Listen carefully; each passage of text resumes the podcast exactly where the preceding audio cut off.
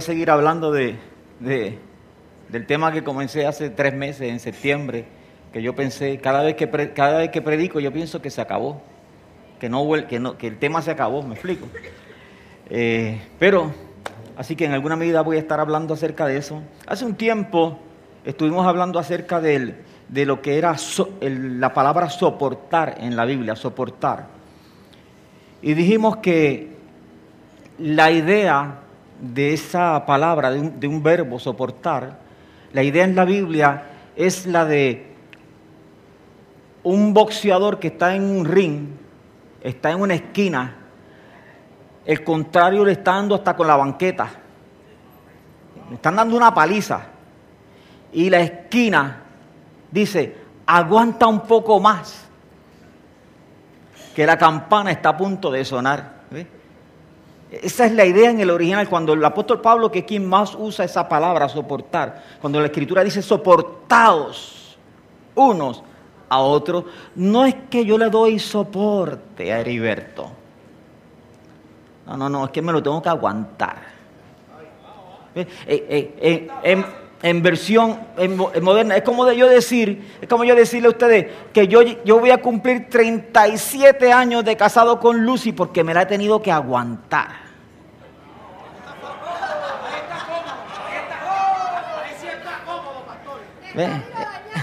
Esa es la, esa es la idea de ustedes. Eh, recuérdense que el predicador soy yo. No le hagan caso a ella. Yo sé, si usted quiere una buena palabra, escúcheme a mí, no a ella. Entonces, ella tendrá su día. Cuando ella se pare aquí a predicar, escúchala a ella. Pero hoy, hoy escúcheme a mí. la idea, la idea de, es que yo llevo como 37 años pastoreando esta iglesia porque me he tenido que aguantar ustedes. ¿Esa no les gustó? Ahorita se rieron con Lucy. Ahorita se rieron con Lucy. E-, esa es la idea. Y ustedes, los que llevan muchos años aquí, siguen estando muchos años aquí porque me han tenido que aguantar a mí.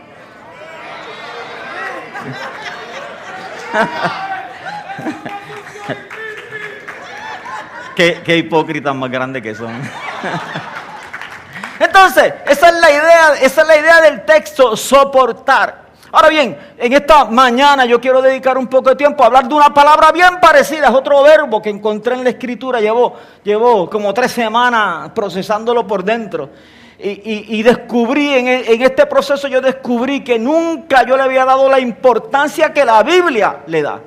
Y me parece que la mayoría de nosotros probablemente nunca le hemos dado la importancia, la, importancia que la Biblia le merece, que la Biblia le otorga, le otorga. Así que en esta mañana vamos a dedicar un ratito a hablar acerca de, este texto que ya en alguna medida lo hemos mencionado anteriormente eh, cuando estuvimos llevamos hablando acerca de, septiembre, llevamos hablando acerca del día malo y de, cómo atravesar el día malo, de cómo enfrentar el día malo. La última palabra que compartimos que tenía que ver con el día malo, que, que la llamamos esto también pasará. Esto también pasará, fue una buena palabra, el que no la haya escuchado la puede accesar, la puede eh, accesarla, accesarla, por internet.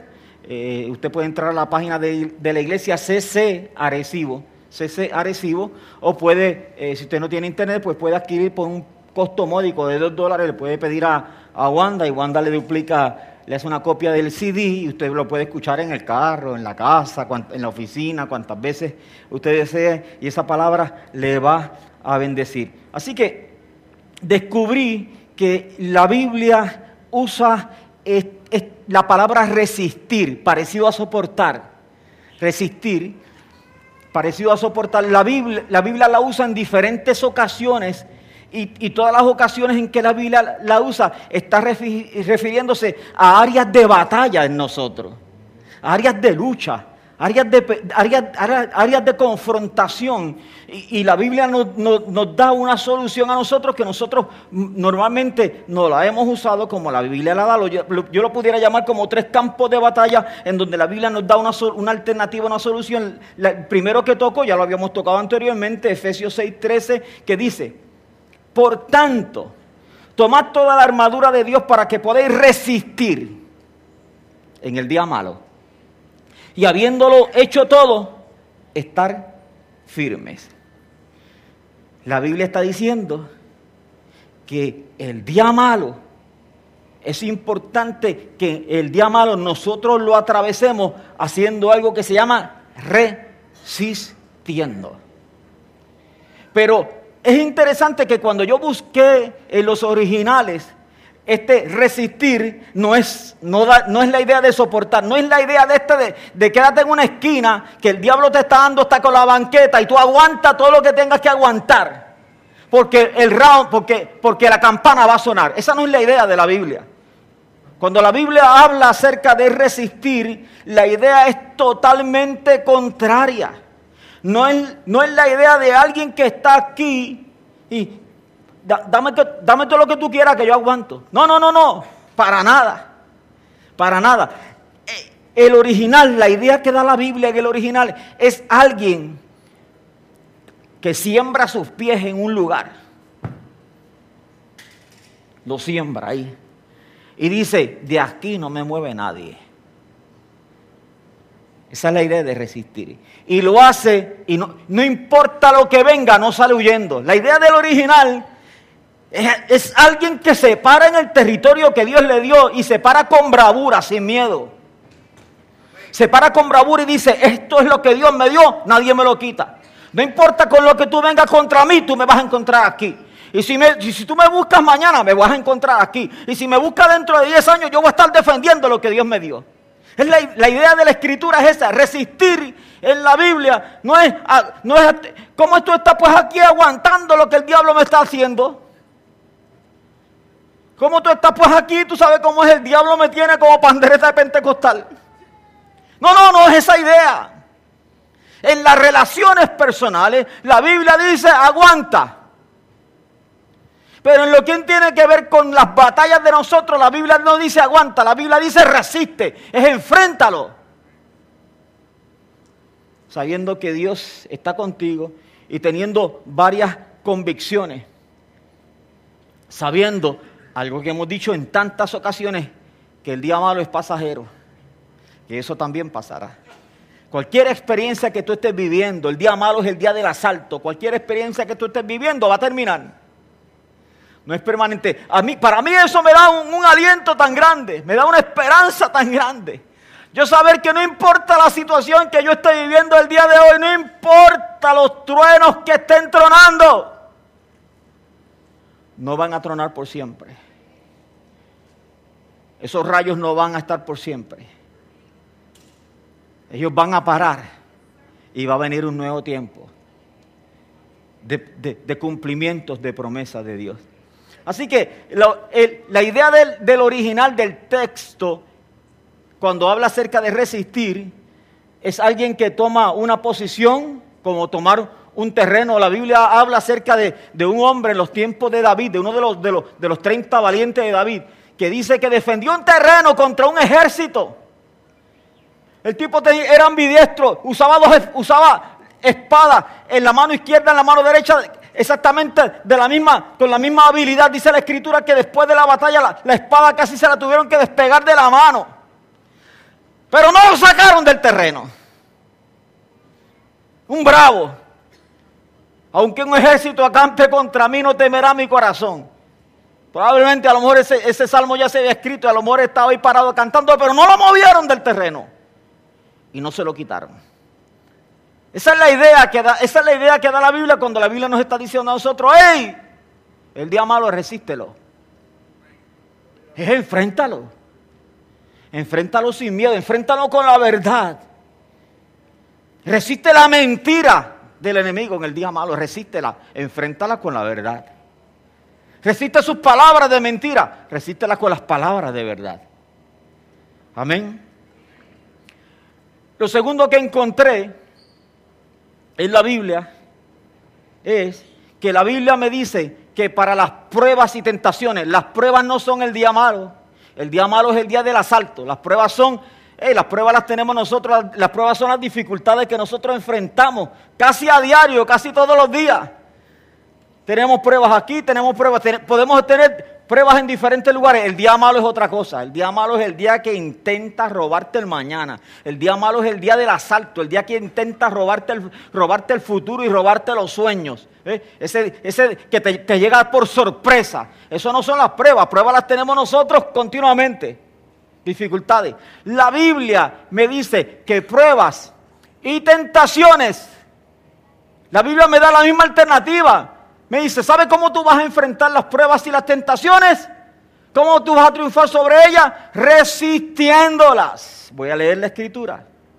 Santiago 1.2 dice, Tened por sumo gozo, hermanos míos, el que os halléis en diversas pruebas, sabiendo que la prueba de vuestra fe produce paciencia, y que la paciencia ha de tener su perfecto. Eh, ah, eh, leí hasta el verso 4. ¿Leí bien? Que yo le di un copy-paste. ¿Leí bien? ¿No? Ah, déjenme buscarlo allá en... en, déjenme buscarlo en, la Biblia y así se lo leo, se lo leo como, como es. ¿Está bien? Ah, ¿No? Yo lo busco aquí. Hermanos míos, tened por sumo gozo cuando os halléis en diversas pruebas, sabiendo que la prueba de vuestra fe produce paciencia, mas tenga la paciencia su obra completa, para que seáis perfectos y cabales sin que os falte cosa alguna. La Biblia, aquí en este, en este capítulo 1 del libro de Santiago, está hablando acerca de pruebas, ¿correcto? Cuando tú estés en prueba, gózate. Gózate cuando estés en prueba porque las pruebas van a hacer algo mejor de ti. Eso es lo que está diciendo el texto. Ahora, un poquito más adelante, nosotros quedamos al verso 12, que dice, bienaventurado el varón que soporta la tentación, porque cuando haya resistido la prueba, recibirá la corona de vida que Dios ha prometido a los que le aman. Porque cuando haya resistido, ahora es interesante que en la Biblia de las Américas, ese verso 12, lo traduce de la siguiente manera. Bienaventurado el hombre que persevera bajo la prueba. No, no dice tentación. El capítulo 1 está hablando no de tentación, está, está, hablando de prueba. Leí el verso 2, el 3, el 4, está hablando el verso 2 y 3, 4, está hablando acerca de pruebas. Ahora bien, ¿qué pasa? Es interesante que tanto en el Nuevo Testamento como en el Antiguo Testamento se da una peculiaridad y es que la misma palabra que en el hebreo se traduce por tentación, se traduce por prueba. Y en el Nuevo Testamento pasa exactamente igual. La misma palabra que se traduce por tentación, se traduce por prueba. Por ejemplo, si usted busca una Biblia antigua, Reina Valera 1602, usted va a leer que en Génesis dice, y Jehová Dios tentó a Abraham. Eso dice, una, una, versión Reina Valera de 1600 va a decir, Jehová tentó a Abraham. Pero todas las versiones modernas de la Biblia no traducen tentar, porque la misma palabra se traduce para tentar, se traduce para probar. Las versiones modernas de la Biblia traducen y probó Dios a Abraham. ¿Por qué? Porque se sabe que Dios no tienta a nadie, ¿correcto? Dios no tenta a nadie porque está en contra de su carácter, porque tentar no es otra cosa que incitar al mal. Dios no va a incitar a alguien a que haga lo malo. Eso está en contra del carácter de Dios. Igualmente, en el Nuevo Testamento, la misma palabra que se traduce por tentación es prueba. De manera tal que hay versiones de la Biblia que en, en este pasaje que estamos leyendo de Santiago 12, que es un capítulo que está hablando acerca de las pruebas, ellos traducen la, Reina Valera traduce tentación. Sin embargo, el contexto, mire, voy a leer el contexto para que veamos lo, para, para que lo miremos bien. Dice, bienaventurado el hombre que persevera bajo la prueba. Porque una vez que ha sido aprobado, aún la versión Reina Valera dice aprobado. Lo voy a, voy a leerlo en la versión Reina Valera otra vez. Bienaventurado el varón que soporta la tentación, porque cuando haya resistido la prueba, ¿Vieron que usa las, mismas dos palabras? Realmente los teólogos sostienen que este pasaje, la mejor traducción de este pasaje es, bienaventurado el varón que soporta la prueba, porque cuando haya resistido la prueba recibirá la corona de vida que Dios ha prometido a los que le aman. Así que, ¿cómo se atraviesan las pruebas? Resistiéndolas. Es lo mismo. ¿Cómo se atraviesa el día malo? Resistiendo parándose fuerte, parándose firme. resistiendo, enfrentando la mentira, enfrentando el engaño. ¿Por qué? Porque Satanás, el reino de Satanás es un reino de mentira, es un reino de engaño. Y él va a atacarte con mentira y con engaño. ¿Para qué? Para que tú cedas terreno. Ese es el objetivo, es el objetivo satánico, hacer que tú cedas terreno. Entonces, seguir aquí que como me salí de la escritura, me vuelve al principio, me salí del bosquejo, perdón.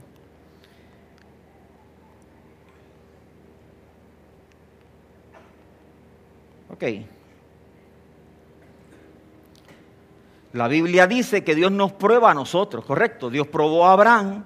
La Biblia dice en Deuteronomio 8.2, dice, y te acordarás de todo el camino por donde el Señor tu Dios te ha traído por el desierto durante estos 40 años para humillarte, probándote, a fin de saber lo que había en tu corazón, si guardarías o no sus mandamientos. La Biblia afirma que Dios, el Dios de nosotros, se reserva el derecho de probarte a ti.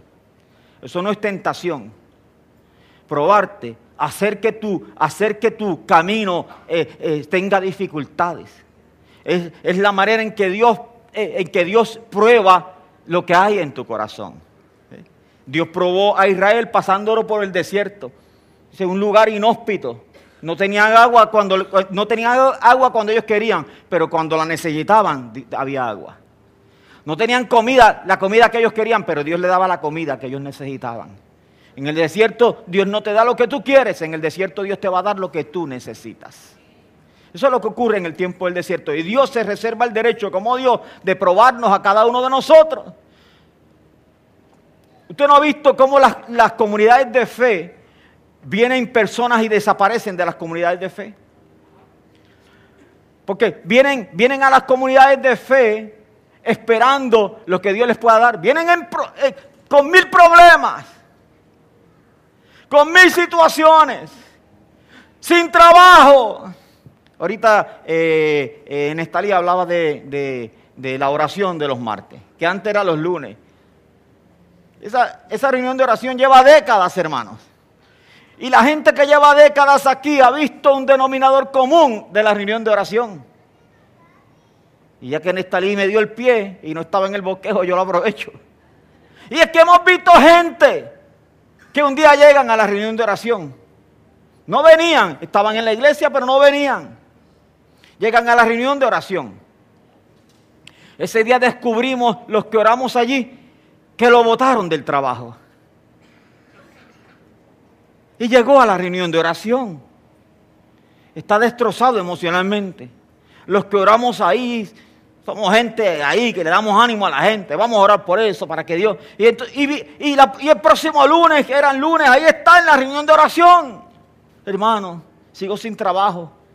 Ah, vamos a orar por ellos, vamos a orar.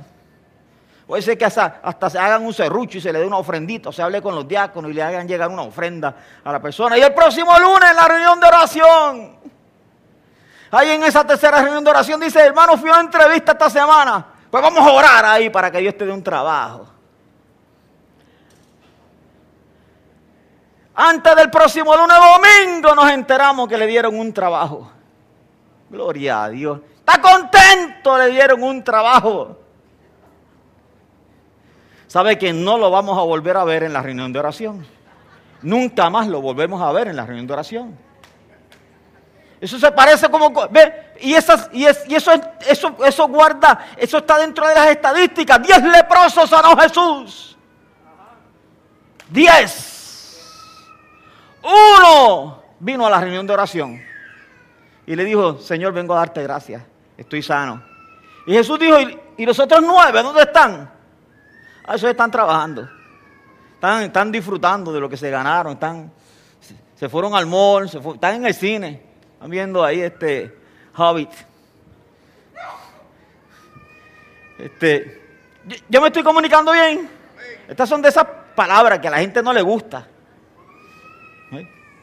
Son de las que dice el libro de, de Eclesiastés que son como espadas, espadas predicadas por los espadas, como, como, como da la idea de, como puñales, como, como, como, objetos punzantes en, en, la boca de los, de los pastores. Así que la Biblia dice que Dios nos prueba a nosotros.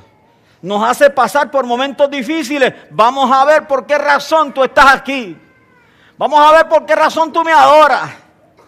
Vamos a ver por qué razón tú me buscas. Tú me buscas por qué razón, para que yo te resuelva tu conflicto. Tú me buscas para que yo te resuelva tus problemas. De hecho, es un mensaje equivocado que se ha predicado. Ven a Cristo que Cristo te va a resolver todos los problemas. Eso es mentira. Yo hace 41 años que soy cristiano. Y, antes de venir a Cristo yo tenía menos problemas que los que tengo ahora. Ahora tengo más problemas que antes. El apóstol Pablo decía, decía que él tenía mil dificultades. Sobre lo que él se agolpaba, no solamente las situaciones de él, sino la preocupación por la, por la obra de Dios, por las iglesias que había establecido. Así que venir a Cristo no es, no es, ven que te va a resolver un problema. Estaba viendo una predicadora eh, famosa por, por, por un canal americano que estaba predicando que dice que fue al supermercado. Salió del supermercado y le llevaba un, un joven, le llevaba la compra. Cuando ella va, va abre y ya tiene un vehículo de sobre 100 mil dólares, está estacionado. Entonces el joven le dice, wow, ¿qué clase de vehículo usted tiene? Y ella le dice, el Señor me lo regaló. Ven al Señor. Si tú quieres uno igual, ven al Señor para que el Señor te lo regale. Ah, rayo. Yo dije, ¿estaré yo en el Evangelio equivocado? Ven al Señor. ¿Será eso? ¿Será eso, un, ¿será eso una predicación de la cual Dios diga, wow, qué tremendo mensaje. Jesús dirá, wow, Padre, ¿viste eso? Yo nunca me imaginé predicar, ni yo mismo me imaginé una vez, alguna vez predicar así. Sería tan fácil ganando a la gente así. El reino de los cielos se hace fuerte y los valientes lo arrebatan. Yo no te prometo nada, te prometo, te prometo días difíciles, te prometo sufrimiento, te prometo lágrimas, te prometo una cruz. ¿Quieres? ¿Acaso no ese es el mensaje de Jesucristo? Te prometo una cruz, ¿quieres ahora? Yo me estoy comunicando bien, hermanos. O sea, la Biblia, entonces, la Biblia cataloga pruebas al lado de tentaciones y a las dos nos dice lo mismo, tienen que resistirla. ¿Cómo se resiste la, cómo, cómo se enfrenta a la tentación? Resistiéndola. No como el hermano que dice, Señor, ahí está el pecado. Si tú no quieres que yo me estrelle, párame.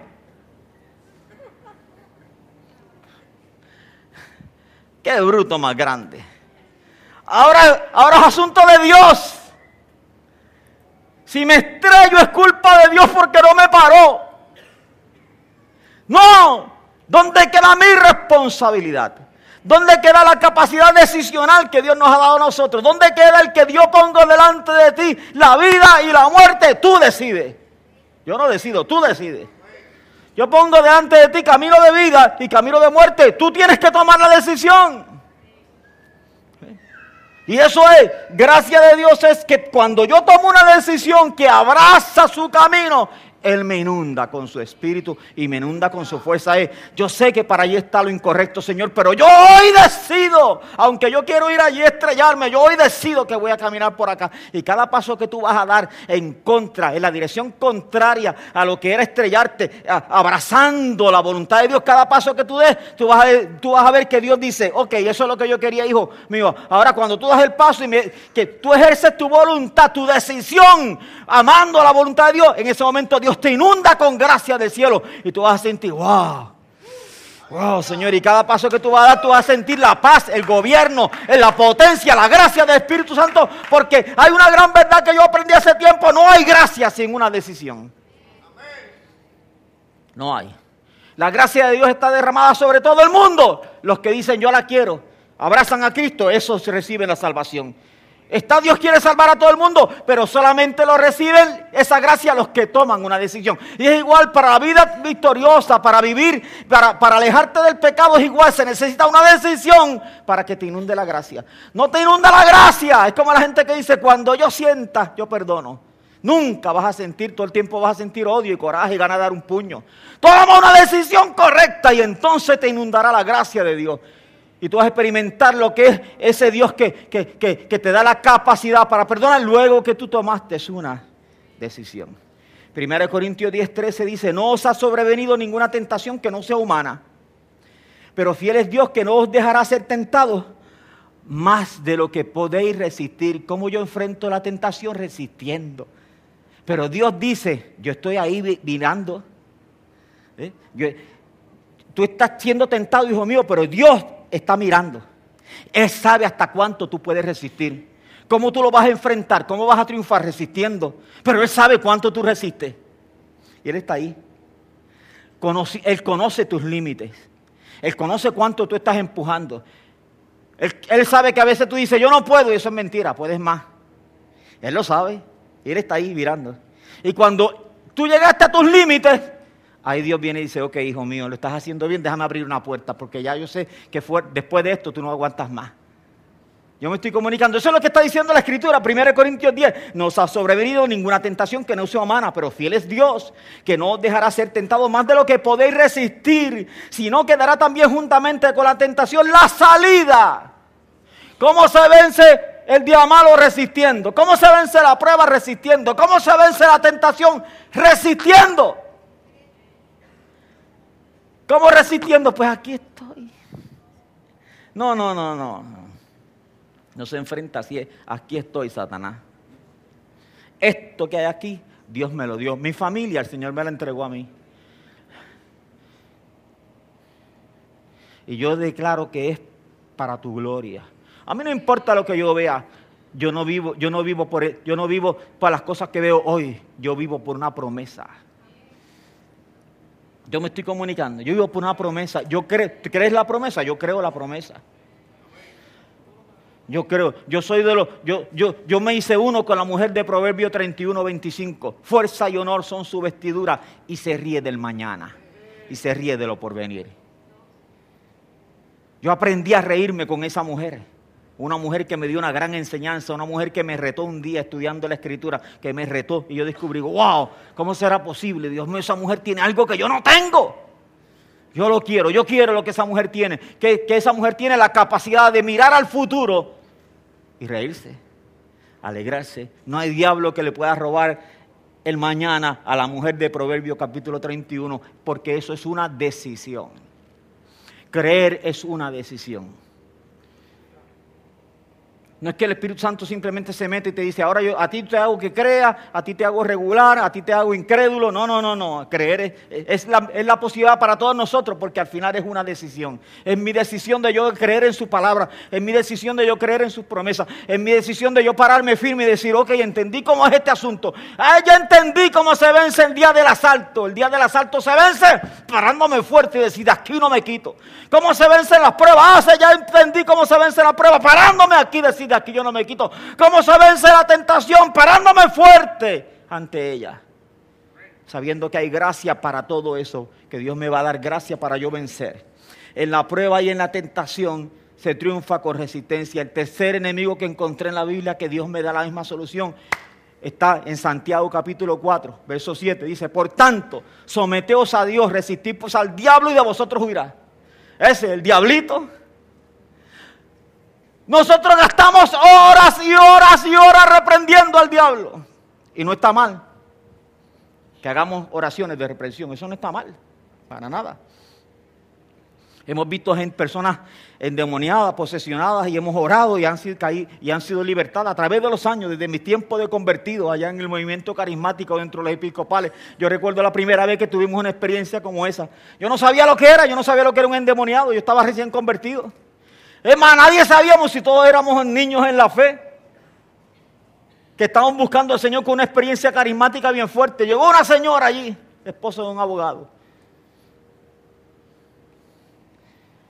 Y dijo que quería la oración. Casi cuando habíamos terminado, llevábamos como una, llevábamos cantando, adorando, orando por esto, por aquello. Era un ambiente tan tremendo en ese tiempo cuando nosotros nos convertimos en 1973. Y ya, y ya esto que estoy hablando ocurrió como en 1974 y el ambiente no había parado, ya el grupo, de, aquellos cinco personas, cinco que éramos, ya era un grupo más grande de, oración, ya, ya se reunían 40, 50 personas y llegó la esposa de un abogado allí. Y dijo, ay, yo quiero que oren por mí. Cuando está terminando todo. ¿Seguro? Y nosotros más rápido que ligero. Llegamos y le pusimos las manos y cuando le pusimos las manos ella dijo, ay, ahí fue que se desmayó, hizo ¡bum! y cayó al suelo. Y yo dije, y yo me asusté, yo dije, a ah, rayo, ¿qué le pasó a la vieja? ¡Bum! y cayó al suelo. Era más joven que yo ahora, eso dirían de mí. Yo hubiese dicho eso de mí, ¿qué le pasa al viejo ese hablando? Entonces cayó al suelo, ¡bum! Como si lo hubiesen matado, se desmayó. Y comenzó a gritar, ¡Ah! Y yo, que era recién convertido, yo dije, no, era, no, no hay que ser bien sabio, yo dije, esa día es tan diabla, olvídate del asunto. Y todos los que estábamos allí entendimos lo mismo y seguimos orando. Y de momento comenzó a gritar, ¡Ah! y se cayó la boca. Y dijo, se levantó y dijo, ay, ¿qué pasó?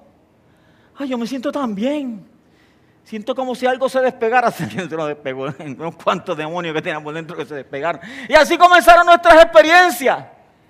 Por esa razón, cuando las primeras experiencias de nosotros fueron de esa manera, nosotros nunca hemos tenido miedo a las experiencias de los endemoniados, porque en la religión normal en Puerto Rico evangélica, cuando alguien se endemonia, cuando alguien llega, alguien dice, todo el mundo en comunión. No voy a hacer que el demonio se le vaya a meter a alguien. Y los hermanos, los hermanos se entierran en la, en la silla porque tienen miedo que el demonio que saquemos se le metan a ellos. ¿De dónde salió eso? ¿Usted se imagina eso? Mucha ignorancia. Nosotros no crecimos en ese ambiente. Como no crecimos en ese ambiente, nosotros lo que sabíamos era que llegaban personas endemoniadas, orábamos por ellos y caían al suelo y eran libres. Esa fue nuestra experiencia. Así que Satanás es real. Así que reprenderlo si esa experiencia está. Ahora interesante. Cuando Satanás enfrentó a Jesús, Jesús debió haber utilizado el arma más extraordinaria que había en su poder, ¿cierto? Cuando Satanás lo enfrenta para tentarlo después de los 40 días de ayuno, se supone que Jesús, si Jesús tenía una escopeta, y eso era lo mejor, debía de usarlo. Sería una tontería usar una Derringer si tiene una escopeta, ¿verdad que sí? Yo me estoy comunicando bien, ¿verdad?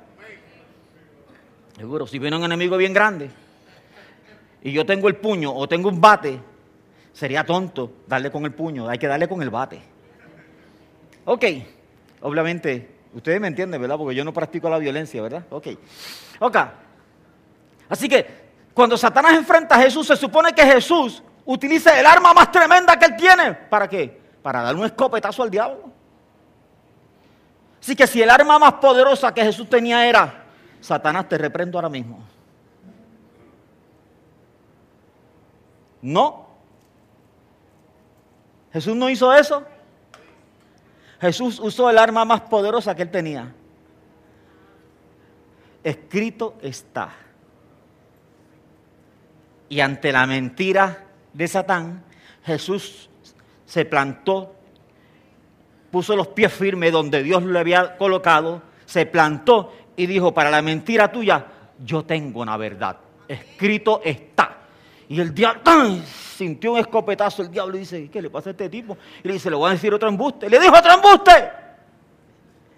Y cuando le dijo el segundo embuste, Jesús plantado y firme le dice, ah, sí, pues yo te tengo que decir una verdad, escrito está. Y le metió el segundo escopetazo al diablo. Y el diablo dice, este tipo. Y volvió el diablo y dice, le voy a decir otro embuste, man. Este y le dijo otro embuste y Jesús le dijo, te tengo otra verdad, escrito está. ¡Pum! Y el diablo dice, me voy. Dice, la escritura se fue. Lucas dice que se fue por un tiempo, lo que da la idea de que regresó. Pero cuando regresara, ¿qué Jesús tenía? Una oración de reprensión. Resistir. Resistir es enfrentarlo con la palabra y la verdad que Dios ha depositado en tu vida, en tu corazón y en tu boca. Eso es resistirlo. Es decir, yo tengo una palabra. Es cuando el enemigo venga sobre tu vida, es que tú tienes que decirle, yo tengo una palabra. Y mi la palabra a mí es esta. ¡Pum! Y la suelta. Eso es un arma. Es una escopeta para el enemigo. Yo me estoy explicando bien. La Biblia dice en 1 Pedro 5, 8, me dice, vuestro adversario el diablo anda al acecho como león rugiente, buscando a quien devorar. Pero resistidle.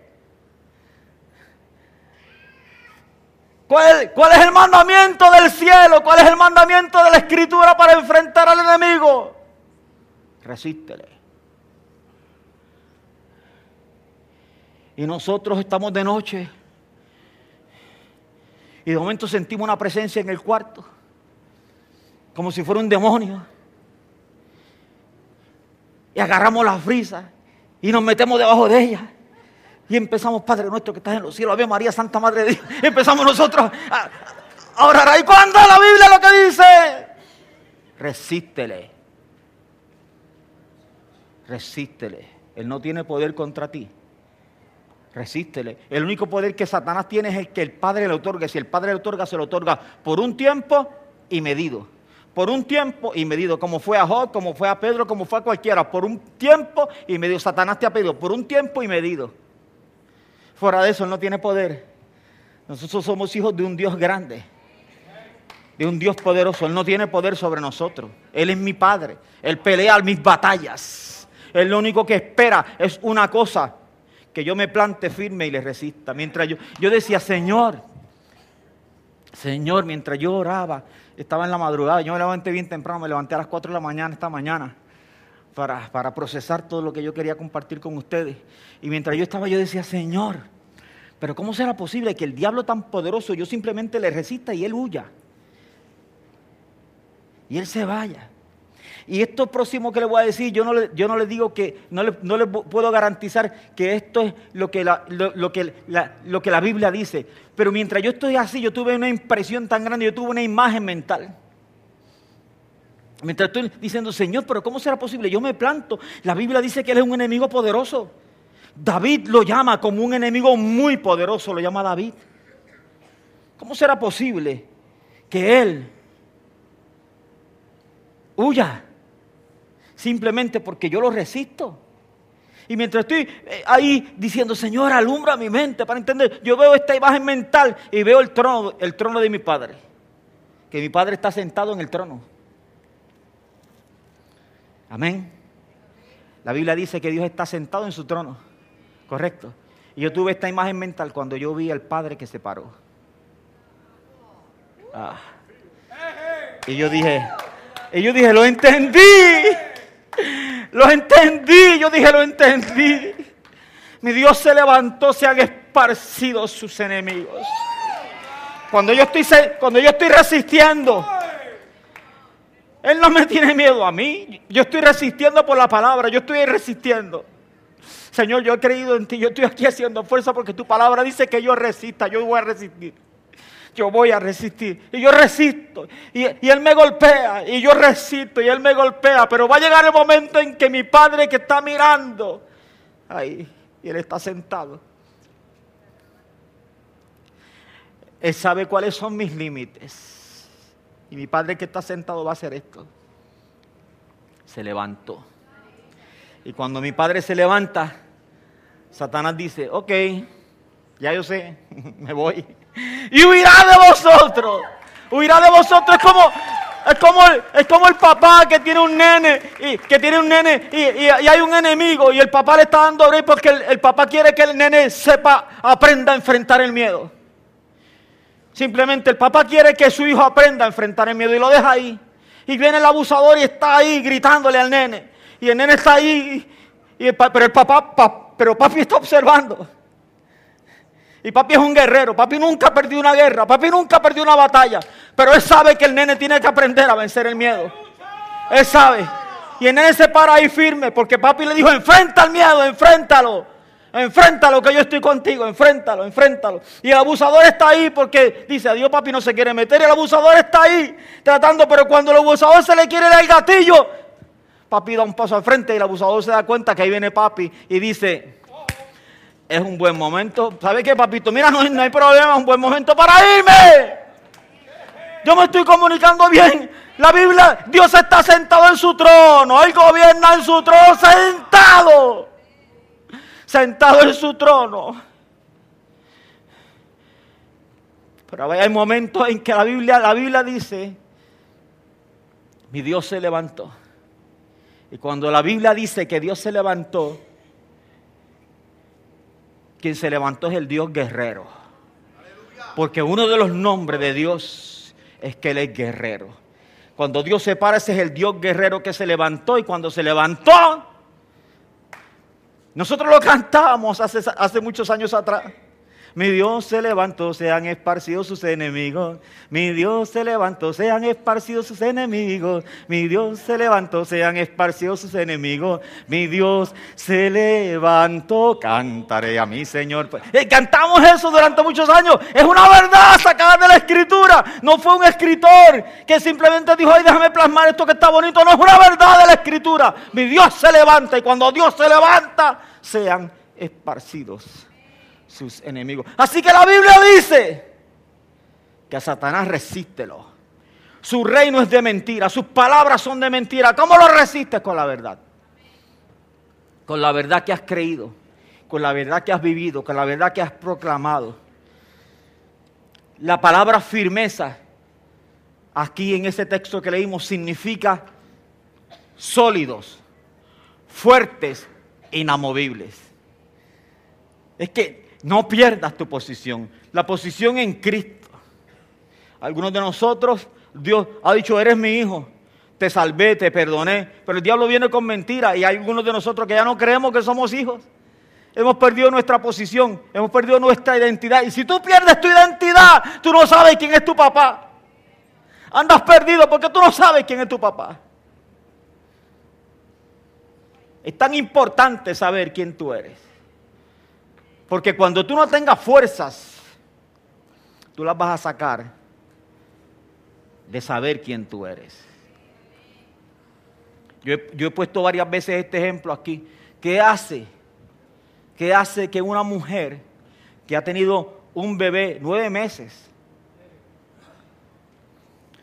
que ha pescado un montón de libras, que su cuerpo se ha deformado, que probablemente ha desarrollado manchas en la cara, que la nariz se le agrandó,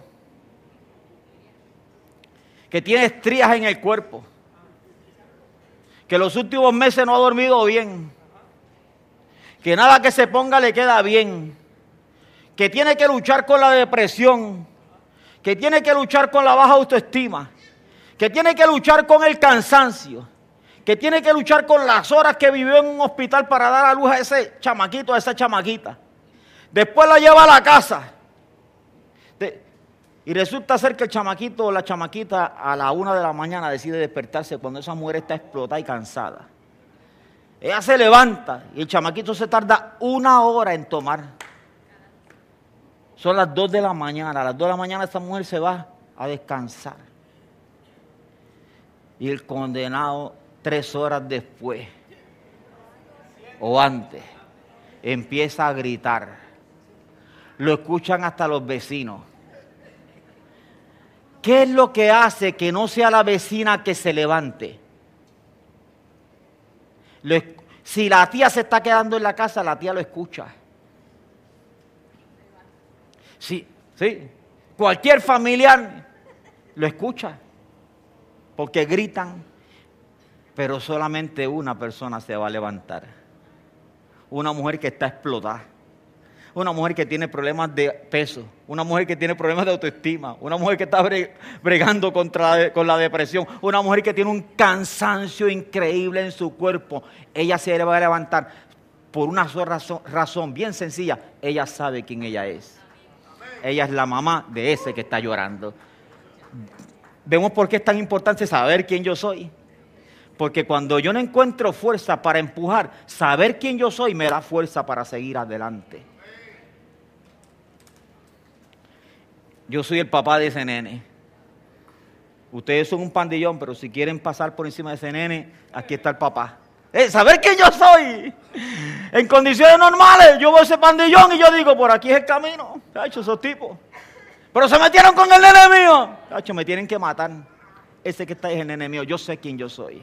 Cuando yo sé quién yo soy, yo saco fuerza, como dice la escritura, de debilidad, dice el libro de Hebreos capítulo 11. Sacaron fuerzas de debilidad. ¿Por qué sacaron fuerzas de debilidad? Porque ellos sabían quiénes eran ellos. Solamente cuando tú sabes quién tú eres, tú puedes sacar fuerzas de donde no tienes. Y esa es una gran verdad. Amén. Resistencia es eso. El diablo va a huir. Cuando el diablo sepa que tú te paraste firme Él, dice, pero este tipo, tanto trabajo que me da, déjame buscar otro que sea más fácil. Eso es. Cuando tú te paras firme, firme, sin dudar, firme, sin dudar, el diablo lo va a pensar, número uno. Y número dos, tú estás diciéndole al Padre, aquí estoy, por tu palabra yo estoy aquí. Por tu palabra yo estoy aquí. En el plano, hasta en el plano humano funciona. Una vez me invitaron a jugar baloncesto, un amigo mío a su casa.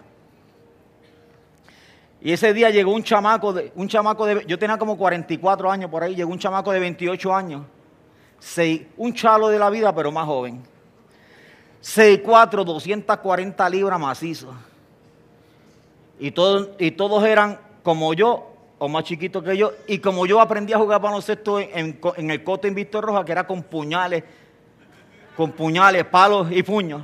Pero cuando me convertí a Cristo dejé los palos y los puñales, pero los puños todavía no los, había dejado. Entonces el amigo mío me dijo, el amigo mío me dijo, Efren, te tienes que guardiar ese tipo. Y dije, sí. Y me dijo, pero juega, dale duro porque juega. Y ¿de veras? Y dice, sí, es buenísimo y fuerte. Así que yo fui, le di la mano y le dije, brother, le di la sentencia a muerte, le dije, brother, yo soy un viejo, mano. Le dije, soy un viejo. Le dije, mis, funciones motoras no funcionan bien. Le dije, mis funciones motoras no están muy buenas. Yo voy a quererte tumbar la bola y lo más seguro te voy a dar un leñazo. Todas las veces que yo te dé un leñazo, yo te voy a decir falta. Y si se me olvida, tú la dices, no hay ningún problema, ¿está bien? Fueron dos horas corridas jugando. Perdí todos los juegos todos los juegos. El tipo era un animal, literalmente. Ahora yo le di. para como decían por ahí en el barrio, para que, para que, para que y sea salvo, le di. La próxima semana me llamó mi amigo otra vez. Vamos a jugar, Efren. Ok. Y estaba el chamaco allí. El amigo mío le dijo, habíamos como, habíamos, habíamos como siete personas, ocho personas. Y el amigo mío le dijo a él, como invitado, le dijo, dale, escógete uno tú de los que están aquí. Había unos cuantos chamacos que estaban allí, que eran buenísimos jugadores. Y, él, dice, el chamaco dice, yo escojo primero. Y él, y él dice, y mi amigo le dice, el de la casa dice, sí, escoge primero y dice, al don. dice, dame al don. Entonces los chamacos dijeron, te vas con la veteranía, ¿verdad? Y dice, con la veteranía no, chacho, yo no quiero que ese tipo me vuelva a guardiar nunca más. ¿Me explico? Yo me estoy explicando bien. Ahora, él me ganó todos los juegos, pero yo lo resistí, lo resistí, lo resistí, lo resistí. Hasta el final. lo hice dudar de. ¿Me explico? Lo hice, yo no sé él me resistió a mí, pero yo... Así que, tan pronto tú, tú tomas esa, esa posición, tú te plantas y tú dices, diablo, para cada mentira que tú tengas, yo tengo sembrada una verdad. Para cada palabra de engaño que tú tengas, yo tengo una verdad. Para cada palabra de engaño que tú tengas, yo tengo una promesa. Y quien me hizo la promesa no miente que me hizo la promesa, ese está garantizado. Nunca ha perdido una batalla y nunca, nunca va a perder una batalla, batalla y él no miente. Nunca ha mentido, él no practica la mentira, está en contra de su carácter, está en contra de quién es él. Él no puede mentir. Él no puede mentir. Amén. Dios no puede mentir. Así que voy bajando la cuesta peligros de no resistir. Voy a leer Hebreos 3.7, dice, por lo cual, como dice el Espíritu Santo, si oyeres hoy su voz, no endurezcáis vuestros corazones. Como la provocación en el día de la tentación en el desierto, donde me tentaron vuestros padres, me probaron y vieron mis obras 40 años, a causa de lo cual me disgusté contra esa generación y dije, siempre andan vagando en su corazón y no han conocido mis caminos, por tanto juré en mi ira, no entrarán en mi reposo. Déjame decirte algo bien importante que aprendí en todo este proceso y en mi vida cristiana. El que deja de luchar no lo hace por casualidad. No. El que deja de luchar lo hace porque hay un pensamiento disidente que comienza a crear desánimo. Hay un pensamiento contrario que es aceptado en la mente de, de, alguien que está luchando. Yo estoy luchando y de momento un día yo permito que un pensamiento disidente, un pensamiento enemigo, un pensamiento contrario, un pensamiento satánico entre en mi mente. Yo lo acepto, no lo enfrenté, no lo resistí. La Biblia dice resístelo. Toda mentira se resiste. Entonces el diablo me dijo una mentira, me soltó una mentira y yo no la resistí. Yo la dejé ahí. Tan pronto una mentira del enemigo se queda, esa mentira del enemigo va a provocar dos cosas en tu vida. Va a provocar incredulidad y va a provocar desesperanza. Ponle un sello. Eso es así. Cuando dejamos de resistir, nosotros perdemos nuestra posición. Cuando yo dejo de resistir, pierdo posición. Doy terreno al enemigo. El enemigo se acerca más y yo voy para atrás. Eso significa que nosotros quedamos expuestos a la mentira y ya no la contraatacamos con la verdad, porque ya una si el enemigo logra sembrar una mentira, más fácil siembra la segunda. Y más fácil siembra la tercera. Y cuando yo vengo a ver mi corazón está lleno de incredulidad como resultado de no resistir, como resultado de perder nuestra posición, nuestra manera de pensar va a cambiar. Lo que antes creíamos con fe ya no lo creemos. La duda está golpeando el corazón, la incredulidad está golpeando el corazón, la desesperanza. O sea, el producto de toda mentira satánica va a producir siempre incredulidad. Hemos dicho que la iglesia ha, manejado con liviandad la incredulidad. No, no, yo eso no, no lo creo. Espérate, espérate. En la Biblia incredulidad es un pecado. Incredulidad no es una emoción. En la Biblia, incredulidad es un pecado. El texto que yo leí de Hebreos dice, dice que por causa de la incredulidad ellos no alcanzaron la promesa porque Dios, me, me enojé con ellos. Ahora imagínense, Dios no guarda rencor. Dios practica el perdón. Y la escritura está diciendo en el libro de Hebreos, y lo dice en el Antiguo Testamento también, que Dios estuvo enojado con ellos 40 años. Se necesita para tú hacer a Dios enojar 40 años, un Dios lleno de tanta bondad y de tanta misericordia. 40 años. ¿Qué hizo que Dios estuviese enojado 40 años? Incredulidad. ¿Por qué? Porque la incredulidad es un pecado atroz. ¿Sabe lo que significa la palabra incredulidad? Lo hemos dicho como en cinco ocasiones, pero lo vuelvo a decir. Incredulidad es un ataque directo al carácter de Dios, porque la palabra incredulidad significa dos cosas. Significa, número uno, tú no tienes palabra. Tú no eres de fiar. Eso es incredulidad. Por esa razón ese pueblo que salieron de Egipto para heredar la tierra prometida, murieron todos en el desierto porque ellos continuamente con su actitud le están diciendo a Dios, tú no tienes palabra y tú no eres de fiar, tú no eres capaz de cumplir lo que nos dijiste a nosotros. Tú nos sacaste al desierto para morir. Y Dios, y Dios está paciente, paciente, paciente y un día se hartó Dios Nuestros hijos se van a morir en este desierto. Se los va a tragar la tierra por culpa tuya. Porque tú no tienes palabras. ¿Saben qué? Los hijos de ustedes son los que van a heredar este, esta tierra, la tierra prometida. Y ninguno, ninguno de ustedes la verá. Ninguno de ellos la vio. Todos los menores de 20 años, todos los menores de 20 años, exceptuando Josué y Caleb, heredaron la tierra prometida. Ninguno de los que salió de 20 años en adelante la heredó. Por causa de incredulidad, 40 años estuve enojado con ellos. Tan pronto tú dejas de resistir mentira se mete en tu corazón. Y como resultado de la mentira, incredulidad. Como, producto de la incredulidad viene la desesperanza. Las promesas que ayer creías, donde estabas parado ahí firme, y hoy no las crees. Yo creo que eso fue un disparate que vino un profeta y me dijo, yo creo que eso fue un sueño. Yo creo que eso fue que, los intercesores se reunieron allí, se comieron cuatro chuletas y dos alcapurrias y vinieron y me dijeron cuatro tonteras de eso. La desesperanza no es otra cosa que autodestrucción. La Biblia enseña en el libro de Proverbios la esperanza que se demora es tormento del corazón. En el plano humano, en el plano humano, la esperanza que se demora es tormento del corazón. Pero mire lo que, lo que escribió David en el Salmo 27. Hubiera yo desmayado. Porque David está añadiendo un ingrediente que no es natural. Un ingrediente que es el Señor. Un ingrediente espiritual. Hubiera yo desmayado si no creyese que veré la bondad de Jehová en la tierra de los vivientes. Y después dice él mismo, aguarda Jehová, esfuérzate y aliéntese en su corazón. Sí, espera a Jehová. Para aquellos que están viviendo con esperanza, la escritura dice, hey, aliéntese en tu corazón y a fuerza, siga haciendo fuerza, resiste. ¿Por qué? Porque el Dios que te prometió, Él no miente. Él no miente.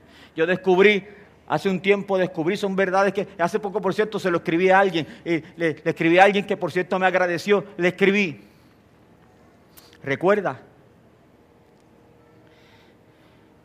si, si, si, tú, si tú te alejas del Señor porque no has alcanzado una promesa, eso lo que significa es que la promesa es más grande que Dios. Lo voy a repetir. Si yo me alejo del Señor porque yo estoy esperando una promesa y no la veo, eso significa que hace rato Dios es más chiquito que la promesa. Y para nosotros los creyentes, ninguna promesa se compara con Él. No hay promesa comparable con Él. Yo lo puedo perder todo, pero no lo puedo perder a Él. Él me puede quitar todo, pero que Él siempre esté conmigo. Si Él se va, yo, me va a entrar el espíritu de Saúl loco. Saúl se volvió loco cuando Dios se desapareció de su vida. Lo buscó hasta en los centros espiritistas para tratar de encontrar a Dios, porque Dios se había desaparecido. Dios se había hastiado de, de las actitudes de Saúl y Dios lo abandonó. Para mí lo importante es Él. Junto con Él hay muchísimas promesas, pero lo importante es Él. Yo no quiero, yo no quiero mirar la promesa para dejar de mirarlo a Él. Yo quiero mirarlo a Él y junto con Él hay grandísimas promesas para mí y mi familia. Y yo quiero decirte en esta mañana con mucho respeto que yo sé que algunos de nosotros hemos dejado de resistir. Y que yo sé que algunos de nuestros corazones están cargados de incredulidad. Y que yo sé que algunos de nuestros corazones están cargados de desesperanza. Y esta palabra persigue como objetivo que te sacudas. Que te sacudas de la incredulidad. Que te sacudas de la desesperanza. Que te levantes y digas, paraos en los caminos y mirad, preguntad por las sendas antiguas cuál sea el buen camino y andad por él y hallaréis descanso para vuestras almas. Esa es una gran verdad. Hay momentos, todos nosotros en momentos dados podemos extraviarnos del camino, pero una palabra a tiempo nos hace regresar al camino. Una palabra, esto es una palabra a tiempo. Esto es una palabra a tiempo para regresar al camino. Esto es una palabra a tiempo para recordarte que el Dios tuyo es fiel. El Dios mío es fiel. Él no miente. Él te dijo, Él lo va a hacer. Él te dijo, Él lo va a hacer. Cada vez que el enemigo te, cada vez que el enemigo te bombardea, párate firme, párate firme. Y yo estoy aquí resistiendo, yo estoy aquí resistiendo, yo estoy resistiendo. Resiste con la palabra. Jesús lo resistió con la palabra, lo resistió con la palabra, lo resistió con la palabra. Y Dios se levantó en su trono. Cuando Dios se levanta en su trono, se han esparcido sus enemigos. Tú te puedes poner sobre tus pies.